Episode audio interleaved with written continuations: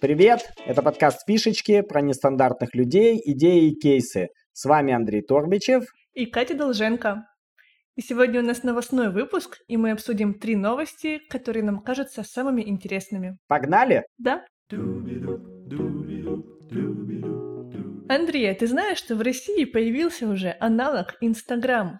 Что его импорта заместили? Не слышал такого. Это ты намекаешь на Росграм? Мы его кажется, уже обсуждали, но он так и не запустился вроде бы. Нет, он не запустился. Зато запустился грустнограмм. Как? Грустнограмм? Да, это что-то из раздела «Россия для грустных» и все такое может показаться, но нет. Они себя позиционируют как социальная сеть, в которой можно быть искренними. Типа, если в Инстаграме такой сплошной успешный успех, все делятся своей там радостью, иногда приукрашивая то, что есть на самом деле. Ну, показывают, короче, самые лучшие моменты своей жизни, а большую часть жизни, которая обычная или грустненькая, скрывают. То здесь же создатели нам говорят, ты можешь рассказать, как оно есть на самом деле, и тебя никто не осудит, и тебя поддержат, и мы такие же, как и ты, и мы здесь не выделываемся. Пока ты говорила, я зашел на сайт Грустнограмма, и там посмотрел аккаунты разработчиков двух, и у одного из них написано «Начал грустить до того, как это стало мейнстримом», а у второго написано «Разрабатываю Грустнограмм, кто хочет помочь, пишите в Телеграм». Ну, крутая штука. А я сначала, когда услышал тебя, я подумал, блин, ну что за бред вообще, что за бред? Потом подумал, что... А ведь большинство людей хочет делиться какими-то такими памятными моментами, как ты говоришь, там, хвастаться красивой жизнью, а вот смотрите, там у нас, кто хочет делиться, ну, грустью с чужими людьми. Хотя потом понял, что, похоже, кто-то хочет, похоже, кто-то хочет. Здесь не то, чтобы типа, вот, все плохо, вот меня бросили, вот я не сдал ЕГЭ, там, не знаю. Ну, то есть положительные какие-то штуки тоже есть, радостью тоже делятся, новости тоже обсуждают. Просто это как будто бы более честно, что ли, происходит, если сравнивать массово, да, Инстаграм и Грустнограмм.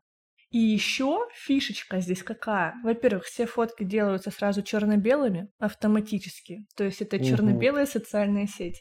И здесь есть раздел... Ну нет. Здесь есть раздел «Секреты».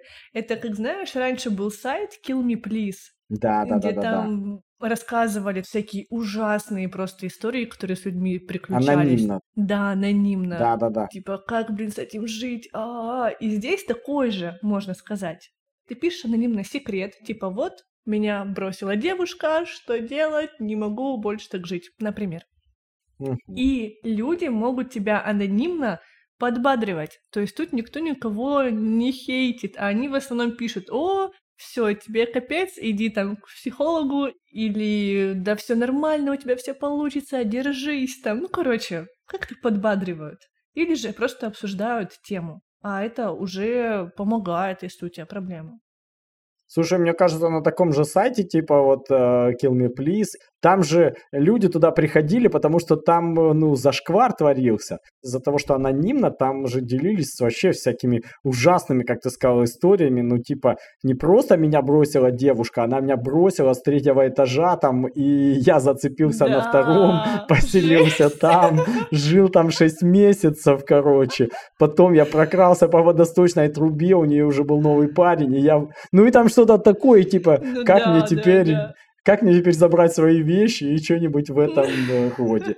Вот ты говоришь, все такие подбадривали. Может быть, там вначале подбадривали, но там же постоянно все приходили с попкорном, и даже была часть людей, которые такие разгоняли обсуждения, и там уже ну, огромные да, какие-то да. ветки, там уже просто такой триллер идет. Ой, там и прикольно, что из-за того, что анонимно же было, там кто-то один поделился какой-то такой зашкварной историей, то другой кто-то пишет, а у меня тоже такое было, вот, вот, вот такая же еще зашкварная история. И вот это было тоже, кажется, что интересно читать. А вот так, чтобы люди подбадривали, ну ты держись, не, ну ты там, у кого не бывает, ну подумаешь. Я просто подумал, если возвращаться к грустнограмму, я подумал, а ну, зачем тебе он? Вот ты хочешь чем-то поделиться, и ты этим делишься в Инстаграме. Ты там типа поехала куда-то там на море, выкладываешь фоточки или красивый закат и что-то такое, и ты вот, ну, хочешь поделиться какими-то там радостными событиями своей жизни. А вот э, что ты такое выложишь в грустнограмм? Вот зачем он вообще?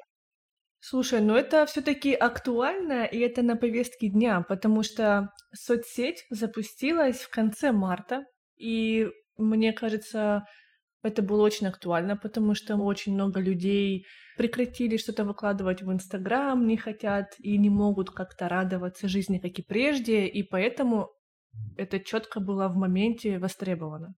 Вот писали много там о ситуации, о том, каких жизни поменялись и бла-бла-бла. И это же грусть.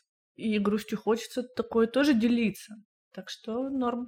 Согласен, теперь я по-другому посмотрел на это дело, согласен, крутая штука. Круто, что, мне кажется, они увидели в большом-большом количестве пользователей социальной сети Instagram и Facebook э, часть людей, которые устали от этого успешного успеха, вот как ты говоришь, да, хочется mm-hmm. делиться чем-то настоящим.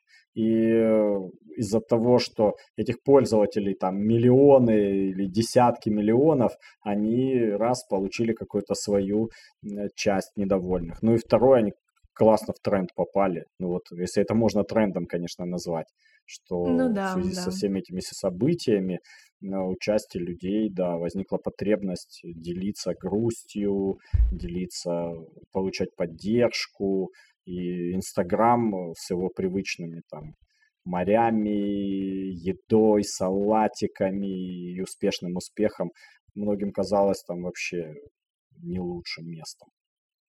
Круто. Круто, разработчики грустнограмма крутые. Если, как ты говоришь, они собрали это за неделю, запустили, 400 тысяч посетили, 120 тысяч зарегистрировались. И сколько, ты сказала, выложено фотографий уже там у них? Больше 200 тысяч публикаций, но это на момент конца апреля. Так что сейчас еще больше, 400, может, тысяч публикаций. Разработчики грустнограмма молодцы и красавцы. Э, быстро, четко и нашли, короче, интересную тему такую, э, как э, начал грустить до того, как это стало мейнстримом. Да. Стало мейнстримом, и они в этот мейнстрим попали. Ребята молодцы. Ну, а я хотел еще на одну новость обратить внимание. Мимо нее вообще, кажется, никак нельзя пройти.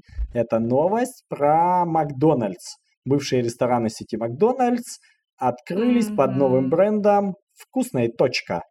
И кажется, что вот этот нейминг уже все полили грязью, перетерли, обсудили, посмеялись над этим. Я предлагаю об этом не говорить. Ну, вкусная и точка. И точка, короче, про название. Но посмотреть на какие-то другие, связанные с этим события. Что думаешь, что видишь? Я вижу, что многие компании хайпанули на этом. Например, Aviasales выложили себе там в сторис дешево и точка. Также логотипчик посередине и внизу подпись дешево и точка. Самокат заскочил сюда, быстро и точка. Разные другие компании. Страхование, Сагаз надежная точка. Все, кроме банка точка. Да, да, да. Только банк точка такой смотрит на это и офигевает такой, блин. Я уже все. Да, я уже все. И точка. Или он такой думает, а, ну похоже здесь везде про нас. Типа вкусно и банк точка, э, дешево и точка, везде и точка. Ну пускай другие рекламируют нас. Да, и очень многие компании тут хайпанули, и вроде прикольно, что успели в моменте. Сейчас уже, кажется, поздно. Ну да, наверное, люди долго не держат же это в памяти. Но круто получается способ э, создания чего, рекламных кампаний или креативов. О чем говорить? Привязываться к тому, что сейчас занимает людей. Или о чем сейчас говорят другие. СМИ, газеты, порталы. Все начали говорить об этом Макдональдсе. И у людей это варится в голове. Раз, и быстро и компании на этом хайпанули, получив себе там дополнительно внимание. Вот мы даже, получается, в подкасте сказали о Aviasales, э, Сагаз, Самокат, э, да, но да. об остальных э, каких-то их конкурентах не сказали. То есть мы сделали им бесплатную такую рекламку, а остальным нет. И они получили благодаря этому там десятки, а может быть сотни упоминаний. Крутой способ запрыгивать на хайп и это использовать.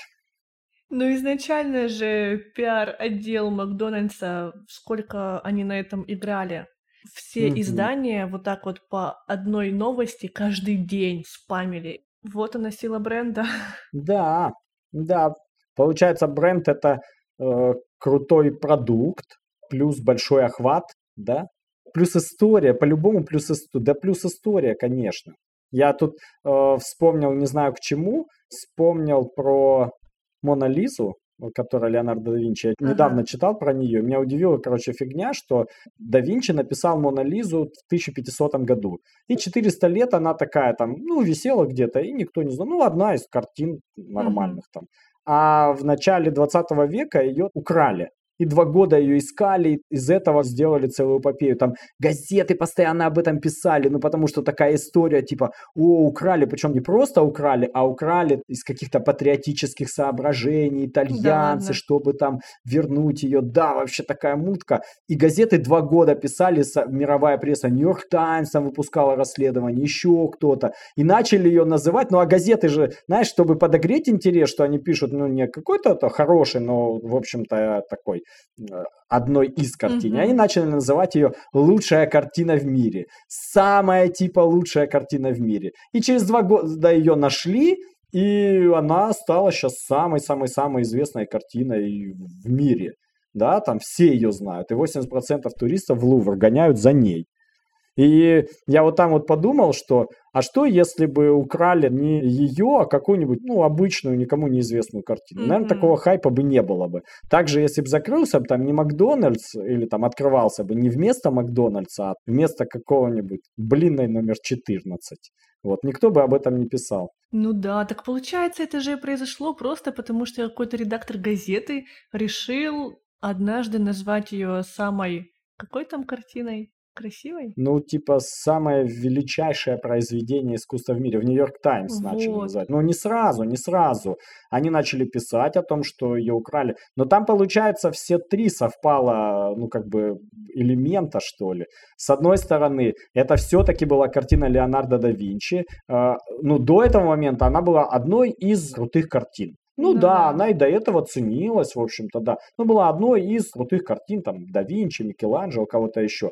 Э, украли все-таки крутую картину, раз. Второе, ну, ее украли, это все-таки такое событие, о котором люди говорят кража – это, в общем-то, штука, которую прикольно обсуждать. Если бы ее не украли, а, допустим, ну, не знаю, там, она бы от э, изменения климата какого-нибудь, микроклимата, испортился бы верхний слой краски. Но вот такую скучную штуку никто бы не обсуждал бы, правильно? Да. Если один раз бы написали бы, сказали бы, ну, ладно. А кража, причем детективный такой сюжет, два года ее искать, это, блин, такая бы. Ну и тут еще такой интересный вопрос. А если бы, интересно, украли бы не эту картину, а украли бы какую-нибудь другую бы вообще? Скорее всего, ну кажется, что ну, брендом таким большим стала бы она. То есть получается, что и крутой продукт сразу, и внимание прессы, Короче, нужно, блин, что-то делать с брендом. Растить его, укреплять и договариваться со СМИ. Да, и тут получается интересно, можно сказать про вкусная точка. Вот сейчас они на Макдональдсе проехались, а как они дальше будут-то получать свою э, порцию внимания? Вот это вот интересно, вот это интересно. Как они будут свой бренд строить. То есть сейчас у них есть такая инерция или вот эта вот сила ушедшего Макдональдса, да. ну, как свой они построят. Вот это интересно. Ну, я думаю, у них точно есть какой-то план, потому что с таким названием, ну, одобрить такое название, не имея какой-то стратегии, это невозможно. Так что будет интересно смотреть. Ну что, переходим к следующей новости.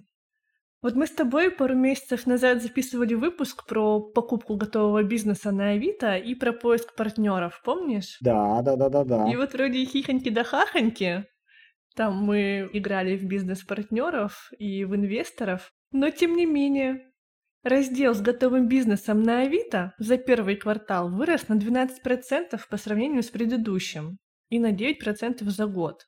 И о чем это нам говорит? Ну, или начали больше продавать свои бизнесы, или начали больше искать партнеров, инвесторов, а, предлагать франшизы и прочее. Это говорит нам о том, что активизировалось вот это вот ну, бизнес-сообщество, да? Все что-то делают, либо продают, либо покупают, либо ищут партнеров, либо ищут инвесторов. Да. Ну, в принципе, логично, Получается, что все большие изменения приносят большие возможности для одних и там большие неприятности для других. Те, у кого возникли неприятности, они начали, наверное, бежать и думать, как бы избавиться от бизнеса и куда-нибудь релацироваться. Сказали, к черту соцпакет, давайте релокацию. А те, кто увидел возможности, наверное, побежали за партнерами, Э, приобретать какие-нибудь франшизки, э, искать инвесторов. Наоборот, мне кажется, классно. Да, и пишут, что много продают развлекательных компаний, и средняя цена там 800 тысяч рублей. Угу. А, много дешевых интернет-магазинов, каких-то готовый бизнес. Там можно купить примерно за 90 тысяч рублей. То есть они еще и подешевели. И также много всяких заводов вообще очень много. Например, сеть молочных заводов в Башкирии можно купить всего лишь за 2,7 миллиарда. А еще продают кафешки, и средняя цена какой-нибудь кафешки или общепита 750 тысяч рублей. Так что можно опять переслушать наш выпуск подкастика, записать все вопросы, которые нужно задать потенциальному партнеру и идти искать.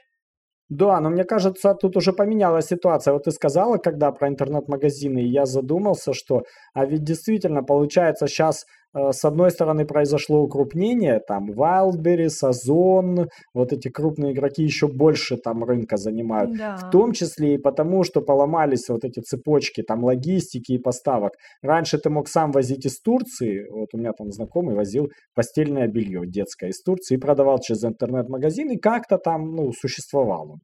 А, то я вот сейчас думаю, mm-hmm. а как ты сейчас повезешь туда? Э, переводы закрыты, э, логистика усложнилась, самолеты уже там не летают, я не знаю, там как карго отправляется, ну тоже там с трудом. И для мелких магазинов, кажется, это вообще прям проблема стала. Ну, я бы тоже избавлялся бы от них. Ну, не знаю, мне кажется, так же летают. Типа самостоятельно взял в Турцию, полетел, купил, там все поменял, оплатил, и с деком тебе привезли. А с деком привозят такая же цена, там, с деком или кем-то? Ну, наверное, подороже уже. Ну вот, я тоже думаю, наверное, подороже, наверное, рейсов поменьше, ну, как минимум, да точно поменьше. В ту же Турцию, мне кажется, уже какие-то части авиакомпаний там не летают. Для маленьких магазинов это может быть, ну, мне кажется, критично. Может быть, критично. Тут, да, я тоже бы хотел бы переслушать наш выпуск. Мне кажется, для них более критично то, что сейчас э, интернет-магазины сложнее рекламировать. Ну, кроме как там всяких Яндекс Директов и каких-то CPA-сетей, там, не знаю еще.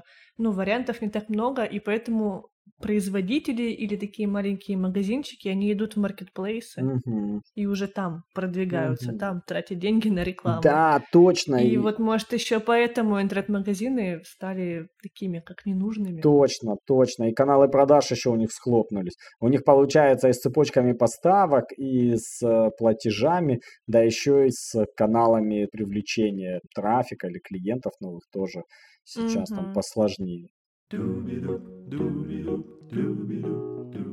Ну что, вот такие новости мы выбрали, обсудили про грустнограмм, хотя мы не призываем грустить, мне кажется, наоборот, это веселая, прикольная штука. Про Макдональдс не могли обойти его стороной. И про рост активности в разделе «Бизнес» на Авито на 9% по итогам года и на 12% за первый квартал. А на этом все. Новостей у нас для вас больше нет. Э, с вами был Андрей Торбичев. И Катя Долженко. Подписывайтесь на наш подкаст, оставляйте обязательно отзывы в iTunes, ставьте сердечки в Яндексе и комментируйте выпуски в телеграм-канале Фишечки. Всем фишечек!